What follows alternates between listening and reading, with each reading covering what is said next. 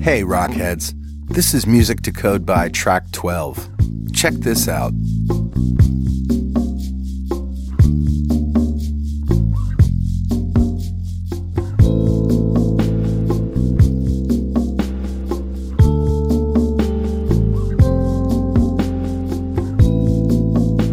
Oh yeah, just what you need to get in the zone when you write code. And get this, we just added a site license. Download it once, share it with everybody in your office. Check it out at music to code by .net.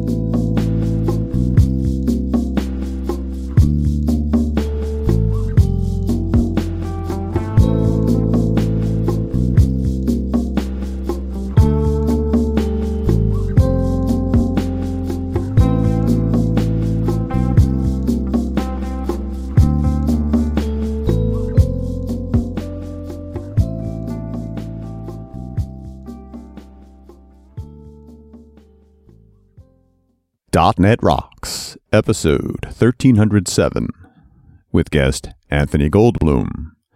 Recorded Wednesday, May 25th, 2016.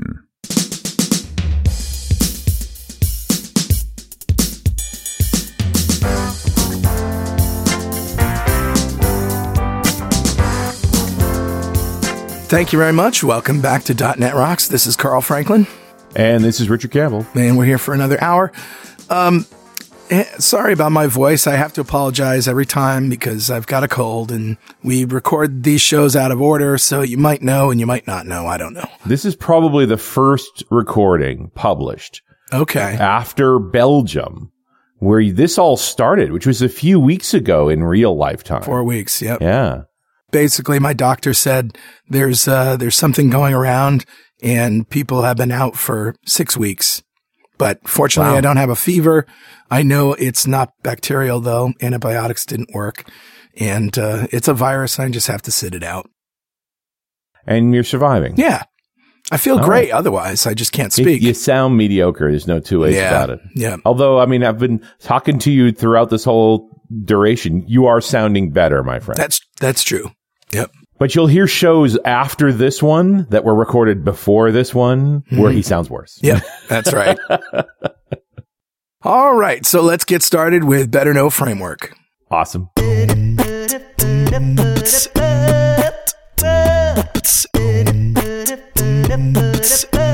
right, dude, what do you got? Well, this is show 1307, so if you go to 1307.pwop.me, that will bring you to this really cool blog post, Model View Controller Explained Through Ordering Drinks at the Bar. Oh, I love it. This is awesome. Because what better metaphor, you know? It starts with a user request. It's basically along a route, let's say home, and the user requests a Manhattan. Or something like that. The bartender gives you a quick nod to the bartender. Manhattan is not a tasty drink. It's merely a series of steps. 1, grab the glass. 2, add the whiskey. 3, add the vermouth. 4, add the bitters. 5, stir the drink. 6, add a cherry. 7, ask for the credit card and charge. And the bartender's brain here is the controller. As soon as you say the word Manhattan in a language they understand, the work begins. The work is similar in nature to making a margarita or a strawberry daiquiri, but uses distinct ingredients that will never be confused. And the bartender can only use the tools and resources that are behind the bar, and this limited tool set is the model, including the bartender's hands, the shakers, mixing equipment, liquors, mixes, glasses, and garnishes. And perhaps at a fancier bar, they might have a robot assistant or an automatic drink mixer. It doesn't matter to your particular bartender who can only use the available resources.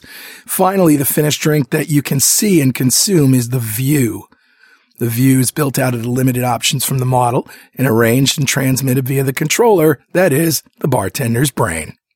Ta-da! Nice. Brilliant. Isn't that awesome? It's a good little metaphor. It's a great metaphor. And you get a Manhattan. Yeah. And don't yell at the empty glass. It won't do anything. That's just a view. That's great. All right, Richard, who's talking to us today? Grabbed a comment off of show 1302. We just did recently with Orinini when we were in Belgium. We were talking about thinking non-relationally, which I think, you know, generated a lot of comments too. Yeah. Just from, you know, you reading all of the comments, I got the feedback of very much of, all right, there are folks who are still very much thinking relationally and pressing back and forth on ideas. This one comment is from Petter Brouton, who said, a great show. Just a quick observation from the non-native speaker, suspect he's Belgian, about the opening comments about pronouncing sequel, because that's when I did the whole story of how IBM came up with the name sequel versus SQL. And didn't that raise a kerfuffle? Yes, as it usually does. And I, you know, you can look it up. Yeah. I didn't think of this. I'm just the storyteller. I did not write it. Yeah. But that's how it happened. By the way, Petter, not Belgian. In the next sentence, he says, like most other Norwegians, I have a fairly good grasp of English as a second language, and working as a developer, I spend much of my day thinking or writing in English. Which, for, you know, for better or worse, software development is done in English most of the time. Right. It's very interesting. Yeah. Unfortunately, text does not convey pronunciation very well, especially when it comes to non-standard spelling of already convoluted rules behind how English is or should be spoken. Most of the people I've studied with and are working with have been Norwegian, and most of them will pronounce SQL as SQL, mm-hmm. because that's what makes sense when you read it in a book and don't know the context of it being the sequel to a previous database. Right. I'd heard people pronounce it as sequel before, but at the time I thought they were only trying to be clever. The first time I realized there was actually supposed to be a sequel and not SQL was when reading the official Microsoft SQL Server documentation and seeing things like a SQL Server instance rather than an SQL Server instance. Right. A versus an. Yeah, right. It's the article that defines how you pronounce it. But then that's a very subtle way to pick up in a pronunciation. Mm-hmm. Other products where I and others suffer from this non-native language confusion are NuGet. Is it NuGet or Nugget or Nougat? Yeah. And Link. Is it Link or L-I-N-Q or even LinQ? LinQ. I hadn't heard that one. You know. That doesn't even begin to mention products that are pronounced differently in different dialects like Azure or is it Azure? I've heard Microsoft people pronounce it both ways, so apparently they can't even make up their mind. Because in the beginning, they were quite adamant about it being Azure.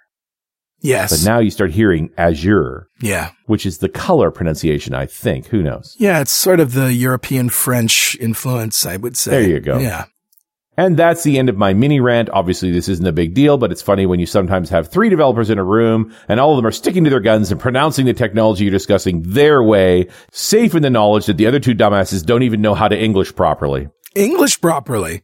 Yes. They don't know how to English properly. That's right. I wonder if that was intentional. I think it was. I think Petter's pretty funny, actually. That's well done. I have nothing to add. This is all brilliant. Yeah. Just great. Petter, thank you so much for your comment. A .NET Rocks mug is on its way to you. And if you'd like a .NET Rocks mug, write a comment on the website at .NETRocks.com or via any of our social media. Because we publish every show to Facebook and Google+. And if you comment there and we read it on the show, we'll send you a mug. And definitely follow us on Twitter. He's at Rich Campbell. I'm at Carl Franklin. Send us a tweet. We garnish our Manhattans with them. And that brings us to Anthony Goldbloom. He is co-founder and CEO of Kaggle. Kaggle? Kaggle? Anthony? So I liked your first pronunciation best. So the company's pronounced Kaggle. But it's a little bit awkward. So the company started, you can probably tell from my accent, I'm Australian, and the company started in Australia. And it was very obviously pronounced Kaggle. And then we moved to the US. This is actually apropos the weather that sure is. So then we moved to the US, and we noticed in particular people in the Midwest and in other parts of America as well would pronounce it Kaggle, which sounds a lot like the pelvic floor exercises, which was definitely not. Because you don't want to call it a Kegel, because there you are. Which is definitely not the association we were going for. Right. All right. Well, anyway, let me continue. Kaggle is best known for hosting machine learning competitions where data scientists download data and upload solutions to very difficult problems. They have worked with companies ranging from Merck, GE, and Shell on problems like predicting which chemical compounds will make for good drugs to improving the efficiency of oil production. They have a community of over 500,000 data scientists who build 100,000 machine learning models each month to compete in their competitions. Officially, welcome to .NET Rocks, Anthony. Thanks for having me. Yeah. Kaggle, SQL, SQL. Oh my gosh, what are people thinking? It's all well and fine to wonder what the right things are. It's when you get into arguments about them that it gets very silly. Right. And I maybe all of that silliness is why we started seeing products with names like Cucumber and, you know, just crazy nouns that words. Are inoffensive and random nouns that you see every day. I don't know. What does Kaggle mean, actually? Well, so when Kaggle started, which is 2010, in order to be credible, you really had to have a .com domain name, but just about everything right. .com was taken. And so I wrote a simple algorithm that iterated over phonetic domain names and printed out a list of those that were available. And I own a lot of kind of phonetic .com URLs as a result, and it ended up coming down to a choice of two. It was Kaggle, which no one owned it. There was really nothing. There was no web presence for the word Kaggle, so I could easily get the top Google rank. The only thing that it already existed for Kaggle was there was somebody who had the Kaggle Twitter handle, and I wrote to the person and I asked whether I could buy it from them, and they said yes, so long as the website I was starting was not a pornography site. Cool. I think I was able to satisfy the person that it was as far from a pornography site as you could possibly get. Yeah. And so yeah, that's how the name came about. And the number two choice, which I still own, is Sumble.com. Sumble, Sumble. Ah, okay. This is such a geeky way to solve a problem. Let's just write a phonetic algorithm. That's great. Yeah. I sometimes wonder whether we shouldn't have retrofitted some, you know, it means this in some Swahili language, which I feel like is more of a romantic approach to naming a company. But this worked. Well, Microsoft did that with SQL. They defined it after the fact. Most good acronyms, that's where they come from. Oh, we have these letters. Let's come up with something. Yeah. So let's talk machine learning. It sounds like you guys do quite a lot of it. Yeah, or I would say we see quite a lot of it. And it's been we sit in a really interesting position. So Kaggle started in 2010. And at the time, you know, there was this sort of nebulous word data science that was an attempt to bring together. You had statisticians who worked in one silo, and you had bioinformaticians who worked in another silo, and you had machine learning people who worked in another silo. And actually, a lot of them were using similar approaches. And so one of the interesting things about Kaggle, we started in 2010, and the early competitions we ran were often with academic researchers, you know, trying to take genetic markers and trying to predict the progression of HIV viral load. We did some work with NASA on taking astronomical images and trying to very precisely measure the ellipticity of a galaxy. Just a moment. Did you say ellipticity? Did I mispronounce? No, I think you pronounced it brilliantly. It's just like, that is like a 75-cent word you just let drop there. Beats the heck out of Kegels anyway. Shall we define it? Ellipticity? Ellipticity? How elliptical something is? Yes. The ellipticity? Oh. Yeah, so the utility of this is if a galaxy will follow a normal ellipticity, it'll have a certain shape to it. But what astronomers are interested in is if the galaxy is stretched, there's probably a lot of dark matter between the observer and the galaxy, or the telescope and the galaxy. And so you can't directly see dark matter, but you can see there's an effect called gravitational lensing, which is the gravitational effect on the way we view the galaxy. And so the NASA astronomers, what they wanted to do was get an algorithm that could very, very precisely measure the ellipticity of galaxies. And so what they did was they created simulated images that simulated natural ellipticity of the galaxy, a certain dark matter distribution, telescope imperfections, atmospheric distortions, and they wanted an algorithm that could really, within very, very, very fine-grained way, determine the ellipticity of a galaxy. And so they put that out as a competition. And actually, that competition really probably put us on the map, or was one of the competitions that put us on the map. because what we were able to do was actually a glaciologist who made the first big breakthrough on this, but the community did a far better job than the astronomical community were able to do. In less than a week, I think the best NASA approaches on this problem had been outperformed. And that was a really good proof point for us, because NASA is obviously a well-regarded organization with a lot of smart people. If even NASA can be outperformed, you know, what about, you know, the data science team I have in, you know, whatever my company is. And so it was an important proof point for the company. Now, would you call this gamification of algorithm development, or is it not, you don't think it's not quite there? Yeah, I mean, I don't like the word, but if I'm to be perfectly honest. Because it's really just a pure competition, right? Yeah, well, it's I mean, what happens is a company will put up a problem, or an organization will put up a problem. So it might be, predicts which cars sold us at a secondhand auction are going to be good buys, or which are going to be lemons. And what we'll do is they'll give us 10 years worth of historical data on the cars that they have bought from secondhand auctions. And some of them had warranty claims and some of them didn't. And so how this all works is a data scientist will download this catalog of data on vehicles and whether they had warranty claims. We'll give them the answers on one half, and we won't give them the answers on the other half. Oh. And so what they're trying to do is they're trying to predict, of the ones where we didn't give them the answers, which vehicles were most likely to have a warranty claim against them. Sure. And the reason gamification, I think, is fair is because or is not an inaccurate word to use, is we give people feedback on how they're performing on a live leaderboard. So you might be getting 60% of warranty claims correct, and I'm getting 55% of warranty claims correct. You can see on the leaderboard that you have a more accurate algorithm than I do. And that's very important because it catalyzes me. I know it's possible to get to at least 60%. And so the fact that you have a better score on the leaderboard than me catalyzes me to try harder and to try and outperform where I was before. It gives you an incentive to up your game, so to speak. Yeah, exactly. The motivation, the incentive, and the knowledge. It's this interesting effect where when somebody gets a breakthrough on the competition, others very quickly match it because there's something about knowing it's possible to do better that catalyzes people to actually do better. Yeah. Interesting. Yeah.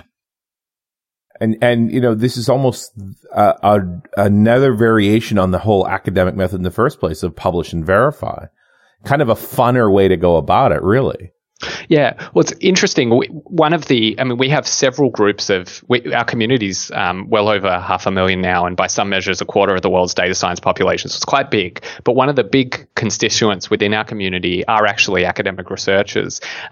So if you are a researcher, you can choose to publish a paper, and then it takes several years before you start to get citations, and then several years before you get a critical mass of citations such that people are paying attention.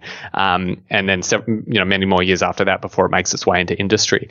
On the flip side, if you win a competition and you've beaten, some of our bigger competitions have 4,000 or 5,000 teams. If you've beaten 4,000 or 5,000 teams, people are very curious about what you did that they didn't do.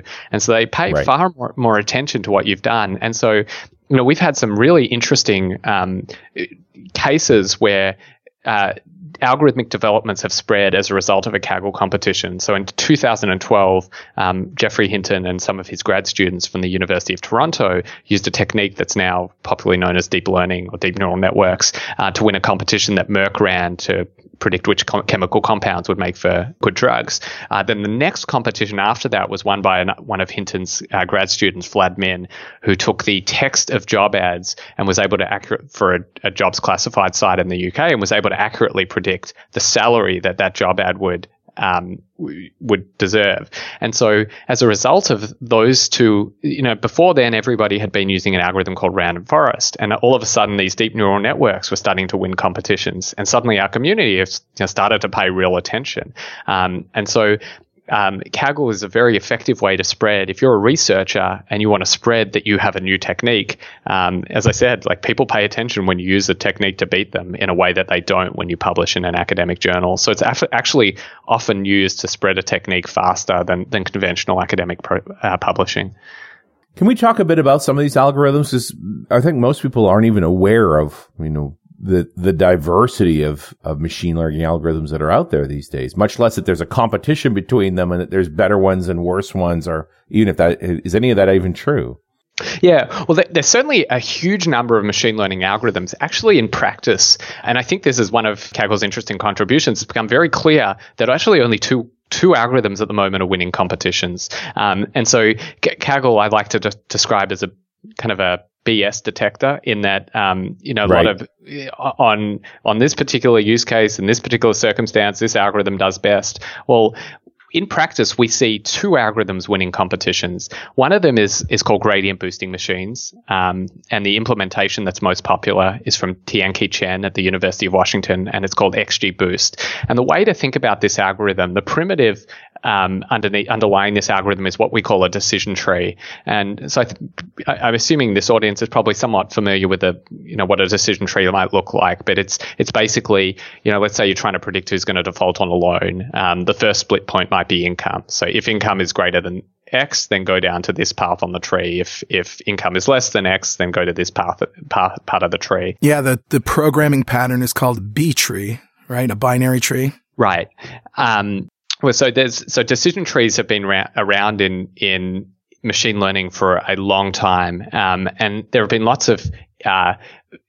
So gradient boosting machines are basically a really elegant approach to, or a really interesting approach to, using decision trees. So how they work is you build one decision tree, and that, let's say that decision tree gets you 30% of the cases correct, 30% of people who default on a loan are correct, and 70% are incorrect. The second decision tree that you build is then optimized to get the 70% you got wrong from the first decision tree.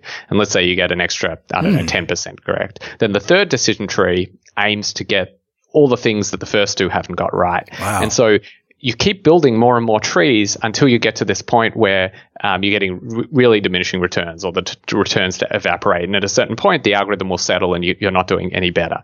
So gradient boosting machines wins half our competitions. It wins all the competitions with structured data, so things that might fit into an Excel spreadsheet, for instance. The other half of our competitions are won by deep learning, deep neural networks, which is getting a lot of attention now. So this is basically the resurgence of a technique that's been around for a long, long time called neural networks. And there are a few tricks that people have added to neural networks to make them more powerful, but there's also the fact that we have GPUs, and GPUs are well optimized to train neural networks. So it's really about outrageous horsepower that makes the modern neural network work. Yeah, it's partly outrageous horsepower. It's partly the fact that we have more data. So neural networks are prone to overfitting. But when you have more data, that overfitting problem becomes less acute. And overfitting meaning you train the network so much on a given set of data that it's great at that data, but when you give it real data, it's not so good. Yeah, exactly. It doesn't generalize well. So, using that used car example, predicting warranty claims, over the last 10 years worth of warranty claims, it does an amazing job. And then you go and use it in the next car auction and it falls to pieces because it didn't really learn genuine patterns. And the solution to that is more data. More data is part of the solution. There's also been some nice techniques that have been developed. So there's a technique called dropout, where what you'll do is you'll drop out parts of the network. And if you drop out parts of the network, what it means is that the network is not overly reliant on any one single path. That's an example of a technique people use to prevent against overfitting. There have been lots, but that's one example that is an example of a technique optimization. So there's more horsepower, there's more data, and there's technique optimizations. Interesting. Yeah, no, you can spend a lot of time exploring this. And how much is the cloud making this easier? Yeah, so one of the exciting things that's happened that AWS has done and Azure is in the process of doing is making GPUs available in the cloud. And so Google have huge GPU clusters, Facebook have huge GPU clusters, Baidu have huge GPU clusters, but the every participant in a Kaggle competition don't necessarily, maybe they're at an academic lab, they have access to GPUs. So Amazon have an older NVIDIA architecture that they make available through Amazon Web Services, and Microsoft is in the process of launching. They have announced, and I believe they're in the process of launching GPU instances on Azure. And actually, it's very exciting because it's a newer architecture. And why do GPUs matter so much? So GPUs are particularly good for a lot of matrix operations. And one of the primitives, matrix operations, as well as being very useful for graphical processing, are also very useful for a lot of the calculations that underlie neural networks. They're just vectors, right? Right. Yeah, but just vector is a loaded statement, too. Well, I mean, that's sort of what he's talking about is multidimensional data. Yeah, so to train a neural network on a CPU versus a GPU, I think NVIDIA talk about the typical speed up being about a 10x speed up. And so, you know, that can be really significant. It can be the difference between taking 5 days to train a neural network or 50 days. Right. So that is 5 days is workable, 50 days is probably not. So in a lot of cases, and particularly when you need to iterate, it makes applications possible that weren't possible previously.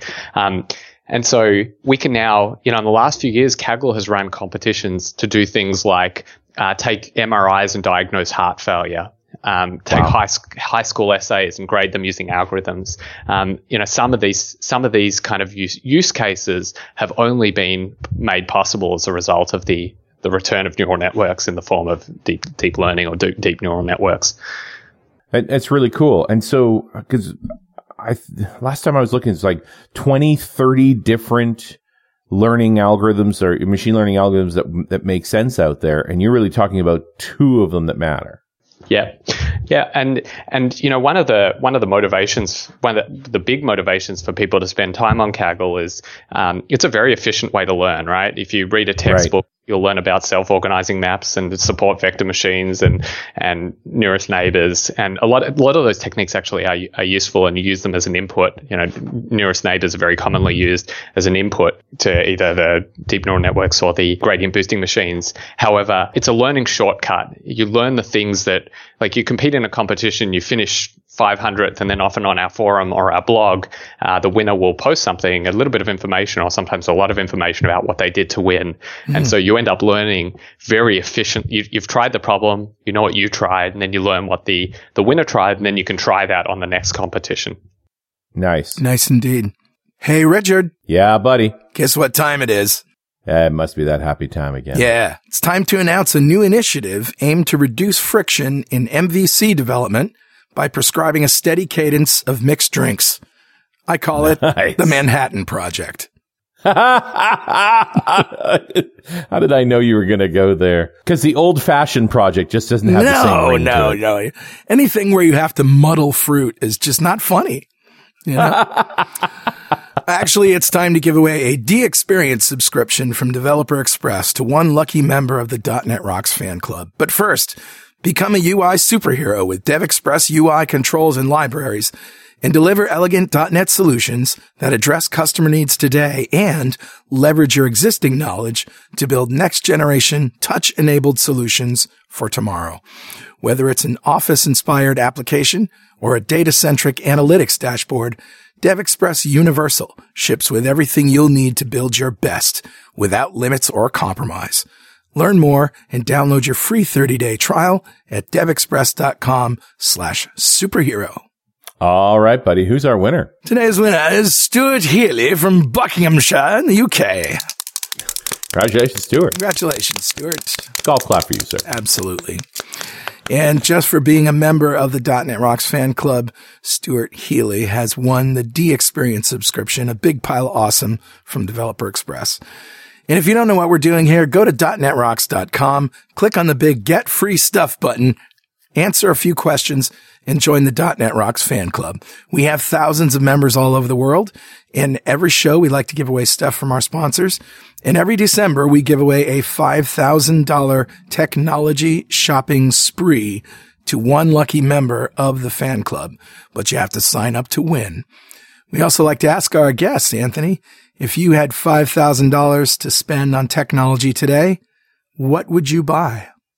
So, well, I have thought of two. The one that is more novel. So I've just started racing a kite foil, which is a hydrofoil kite board, and I like to track my speed. And to track my speed, I have a GPS watch.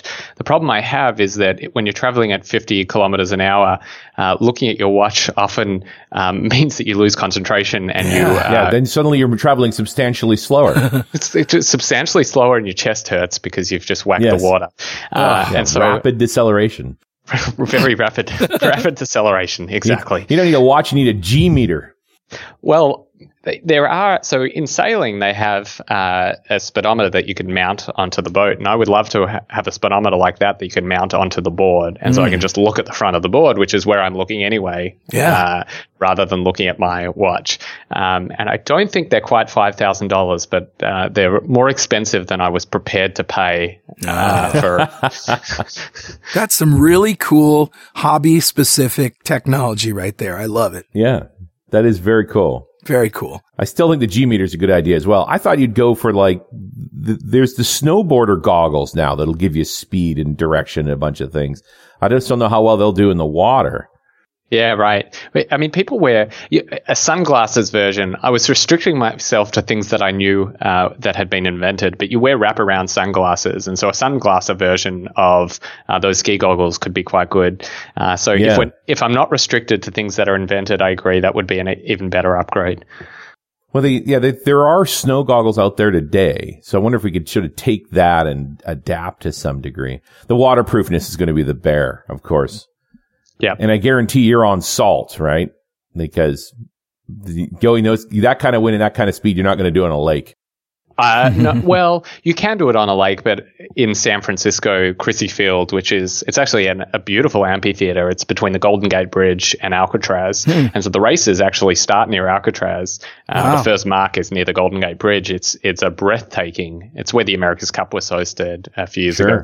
Do you know, I had an uncle who was on the Alcatraz swim team. Nice. There actually is a race every year called Escape from Alcatraz, where it's quite a popular open ocean race. Wow! And we thought the speed kiteboarding was a silly thing to do, and you're on hydrofoils too, so you're literally flying a little metal wing in the water with most of your board out of the water. Yeah, that's exactly right. I think this was inspired by the America's Cup. So the last America's Cup, the boat designers figured out that the boats go much faster when they hydrofoil, and the reason being is there's much less drag. Yeah, less wetted surface. Yeah, exactly. And so now a lot of sports, kiteboarding, the old way of racing was on a board that was a surface board that sort of flat on the water. They pretty much don't exist anymore. Everybody has moved to hydrofoil kiteboard racing, and now at Crissy Field you see windsurfers that are hydrofoils. You're starting to see stand-up paddle boards that are hydrofoils. So it's really there is a lot of experimentation with hydrofoils at the moment. But I think nowhere it hasn't got it more. It has particular traction in kiteboarding because it works particularly well. It's madness. I mean, I've done a foiled Hobie Cat, which is just a little catamaran sailboat. Sure. The moment the hull lifts out of the water, it's like you were punched in the back. Like the boat takes off, and it's terrifying. Like if you're not prepared for just how much speed you get when your hull lifts out and you're riding on the foils, it blows your mind, and then you've got to stay alive. And it was actually the biggest issue for me when I first started hydrofoil kiteboarding. First of all, there's a bit of a learning curve in actually being able to balance. But once you figure out how to balance, probably a non-trivial amount of my early sessions were spent just acclimating to the additional speed and becoming comfortable with the additional speed. I'm there now, but for a while I was wondering whether I was going to stick with it because I was limited by my fear, not by how fast I could go. Wow. Yeah. It's all in your head, and it's just like I said, the boat transforms. It becomes a different thing when it's riding on a foil. And very smooth. It's actually a nicer ride, but it's tippy, it's sensitive, and it's really, really stinking fast. And all the failure modes are dramatic. Yes, they all hurt, put differently. It's a nice way to put it. Yeah, no, that's how you get tossed out. And the problem when you're tossed out of a catamaran is there's a lot of ropes involved, and they're still attached to you. Yeah, so one advantage of a kite is the kite kind of lifts you off. If you fall, it kind of depending on where it's located, it's more like a parachute. So you typically you right. can't. you can organize things if you're quick, not to hit the water too fast. So here's a question, Anthony. Has your hobby, this hydrofoil kiting, intersected with your love of algorithms in any way? It has. So one of the ways you can waste a huge amount of time if you're a kiteboarder is you can spend a lot of time driving out to kiteboarding locations and realizing there's no wind. So I've had a side project to actually have worked with Weatherflow, the company that collects a lot of the data on windsurfing sites around trying to better forecast the wind. I have not made any breakthroughs yet, but we're actually talking to these guys at the moment about putting out a competition, because it turns out I used to think I was a good data scientist. I'm not that good. There are much better people in our community, and so I'd love to see how they go on the problem. Sounds like a job for Kaggle. Yes, indeed. That's great. Yeah, I know. I love everything about that. Just this whole idea of, the interesting part is, you have the competition, so you get some interesting minds involved, but then they tend to share their results as well. So everybody gets better. Like, I feel like you're elevating the industry here.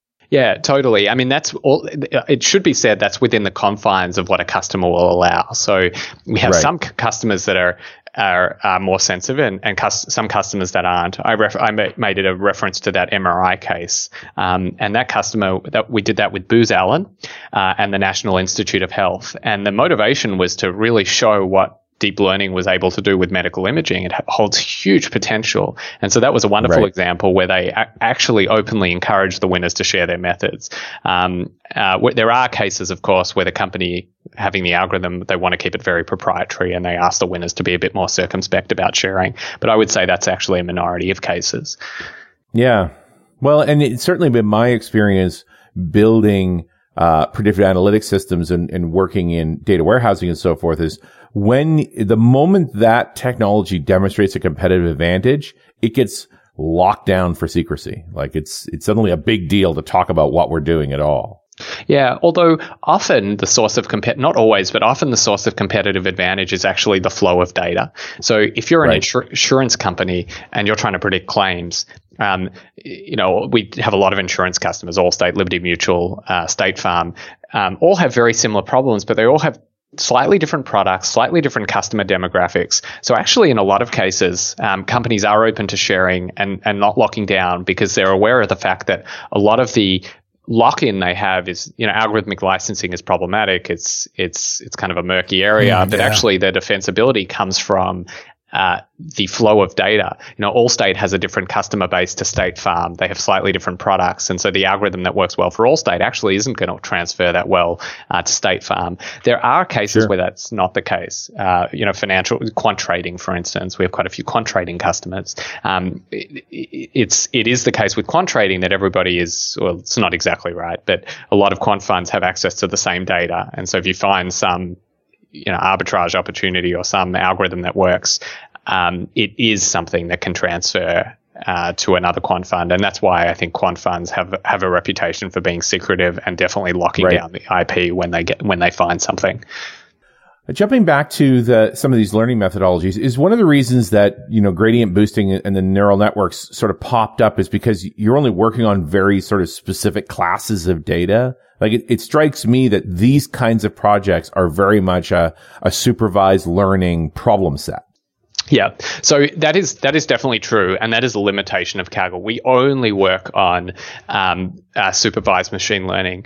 But that being said, the majority, there isn't much at the moment that is practically useful that isn't supervised machine learning. There are also other kinds of machine learning. So there's unsupervised machine learning, where you sort of throw your data into into some sort of unsupervised machine learning method, and it will uncover structures for you that might be in the data. And sometimes that turns up interesting things, and sometimes it doesn't.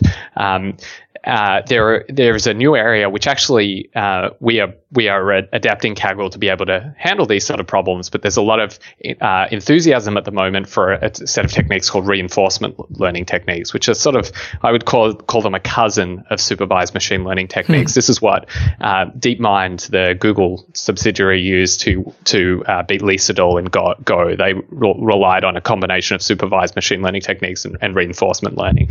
But to the extent that machine learning is being used for practical applications, it's the vast majority of it is supervised machine learning. So although it seems like it would be a limitation, it turns out not to be such a huge limitation. You also see that there's just an explosion in supervised learning techniques, like way more variety and concepts going on there than there are going on in the unsupervised learning and the reinforcement learning areas. Yeah, I think that supervised machine learning as I said, it's led to a lot of commercially useful practical applications.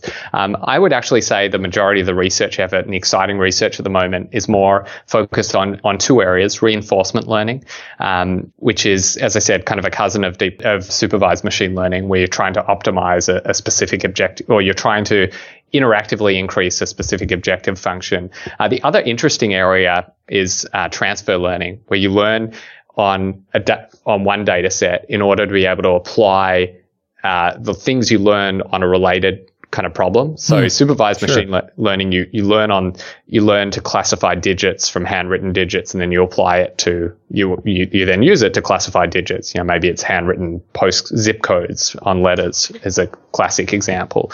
With transfer learning, you're learning on digits, and then you're using that to learn to do broader handwriting recognition.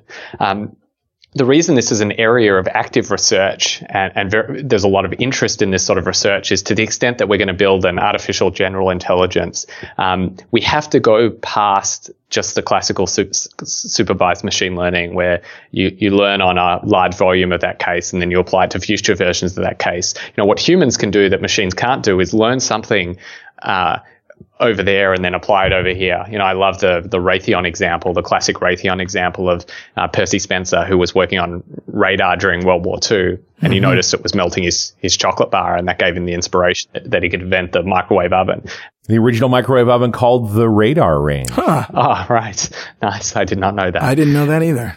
That's a very spectacular example of something humans can do that supervised machine learning cannot do. And the hope is that transfer learning and reinforcement learning might allow for more of that kind of a machine to do more of that kind of thinking.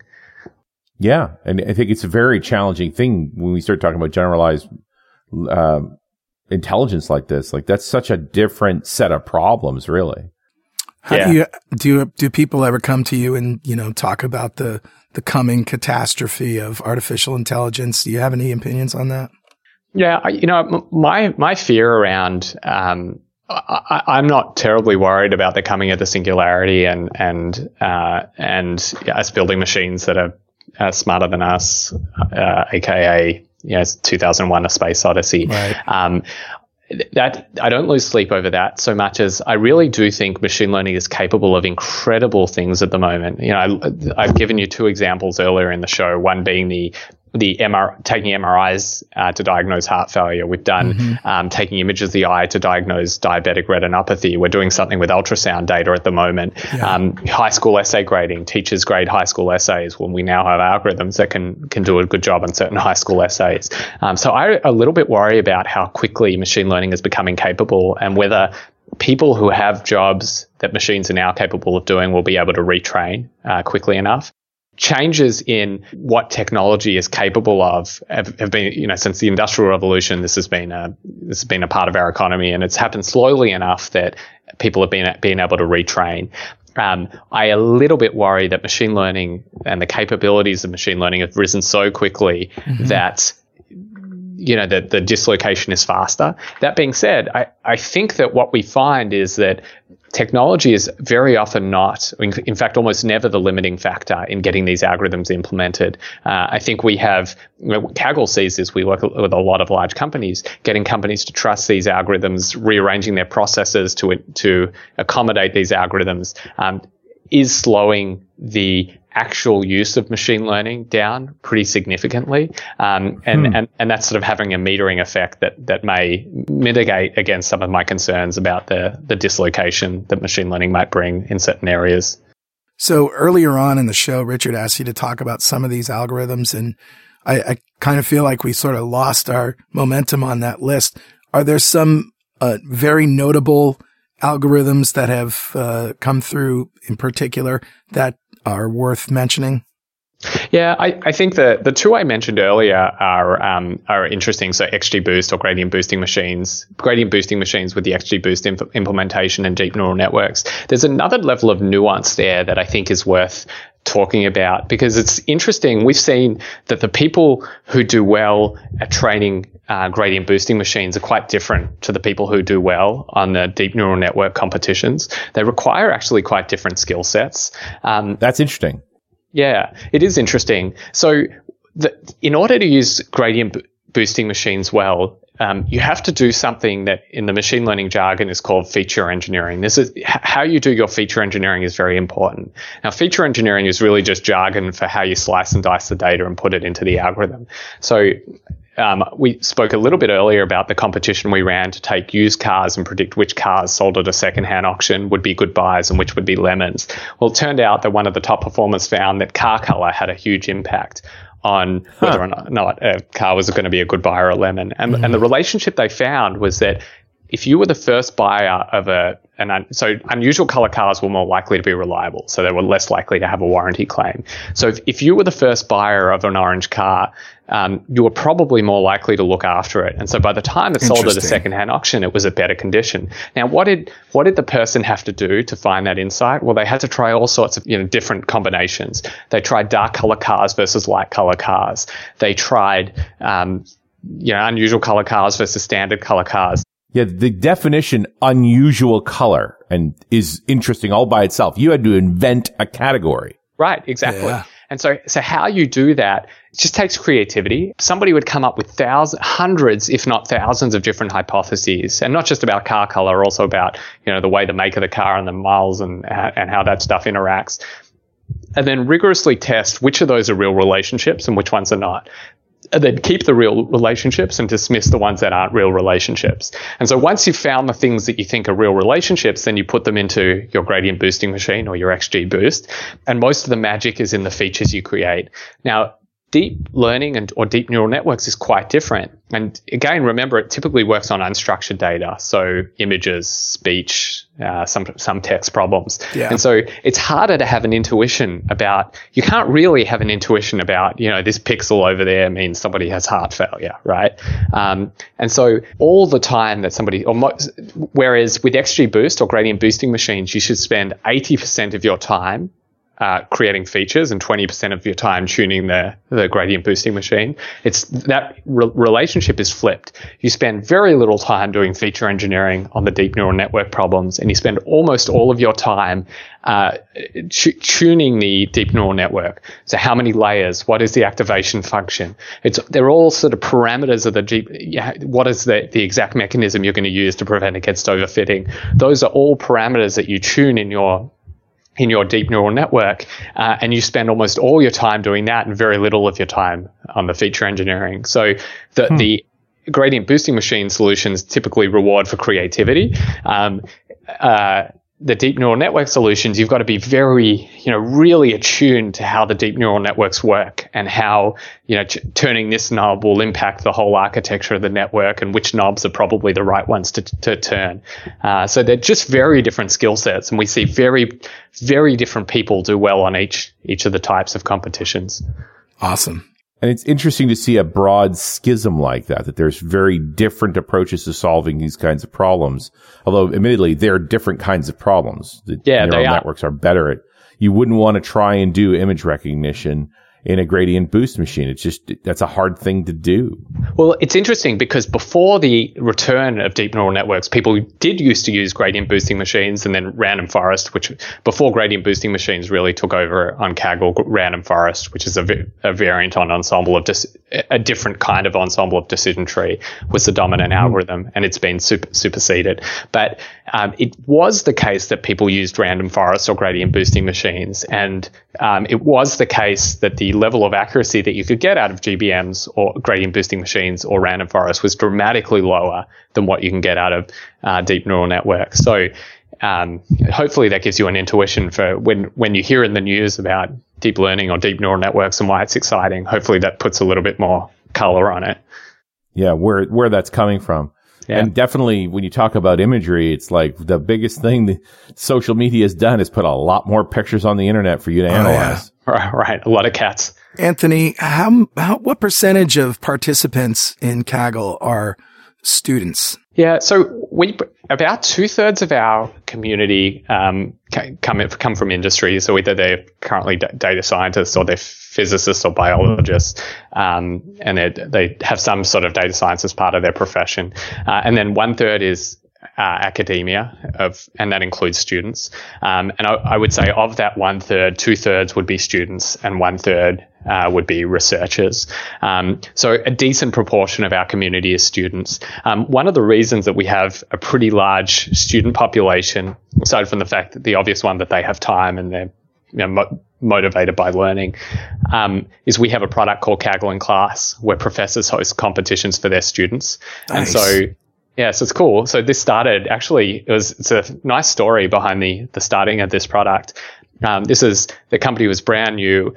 We had almost no customers, and one of the Stanford TA sort of approached us and said, "Well, I'd like to host a competition for my class." And we're like, "Yes, we'll take any competition we could get." Then in the interim, the company started doing quite well. We got NASA as a customer, we got Allstate as a customer, and then I'd forgotten that I'd said yes to this Stanford TA. And 6 months later, he said, "All right, I got my data set. Can I put it up on Kaggle now?" And I couldn't really have NASA, Allstate, and the Stanford Stats 202 class. Yeah, right. So the solution to that was, at the time, we're now on Azure and C# and the Microsoft stack, but we were on the LAMP stack at the time. And so I literally just did a CP-R, copied the whole site, changed the logo, connected it to a new database, and this Kaggle in Class product was born. It's actually an amazing product in that we don't touch it. It just sits there. It's free. The URL is inclass.kaggle.com. I think we did around about 250 classes last semester. So 250 classes are running internal machine learning competitions as part of learning some of these machine learning techniques. And the quote I love is that Stanford Stats 202 professor, Susan Holmes. I bumped into her at a conference, and I said, "What was the experience of running the Kaggle in Class competition like?" And she said, "The winning team spent 100 hours building their Kaggle in Class solution. I've never been able to get students to spend 100 hours on anything." So there's something...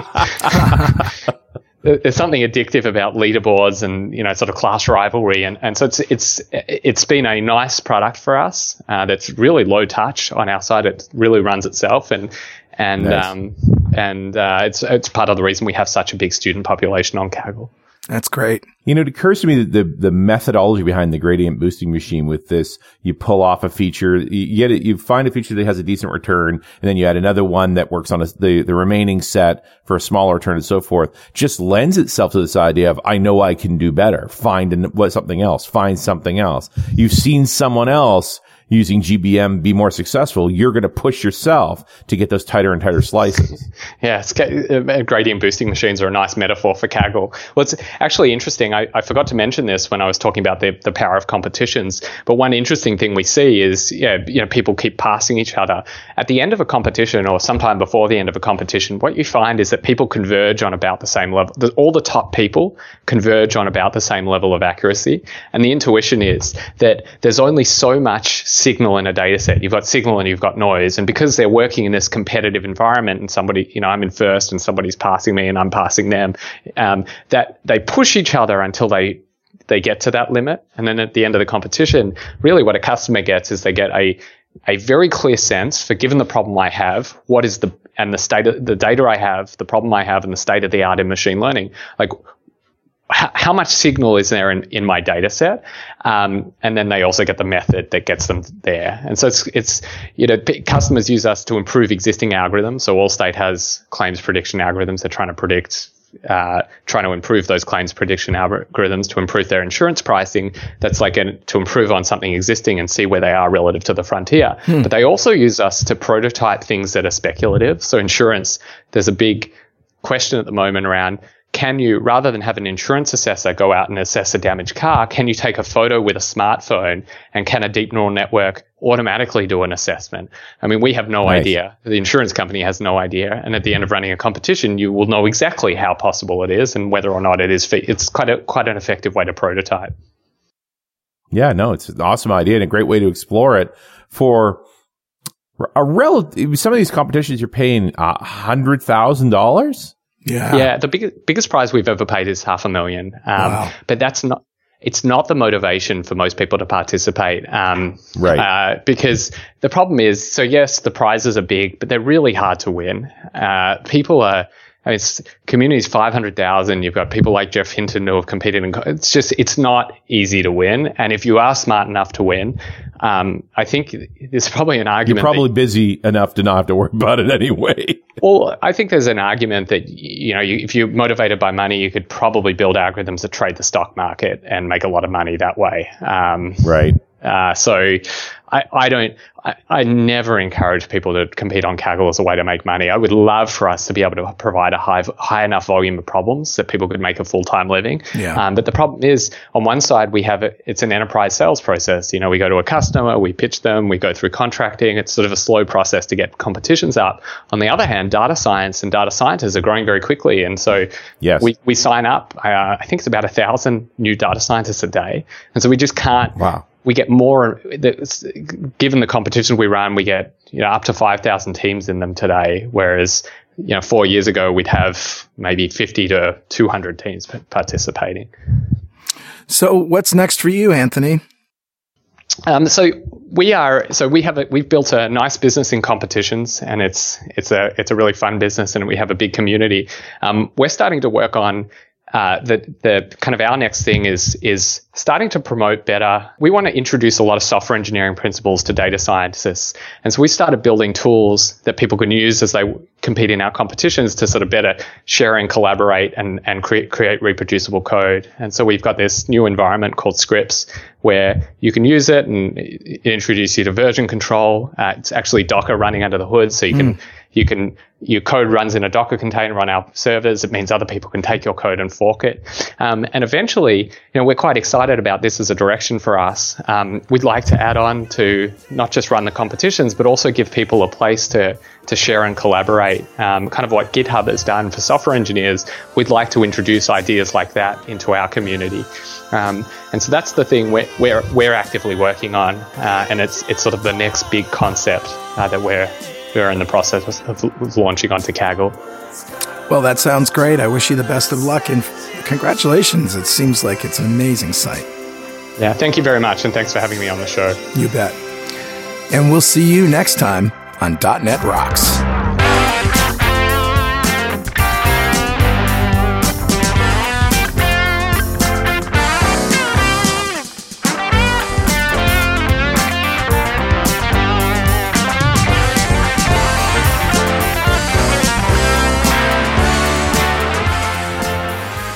.NET Rocks is brought to you by Franklin's Net and produced by Plop Studios, a full-service audio, video, and post-production facility located physically in New London, Connecticut, and, of course, in the cloud. Online at pwop.com. Visit our website at dotnetrocks.com for RSS feeds, downloads, mobile apps, comments, and access to the full archives going back to show number 1. Recorded in September 2002. And make sure you check out our sponsors. They keep us in business. Now go write some code. See you next time.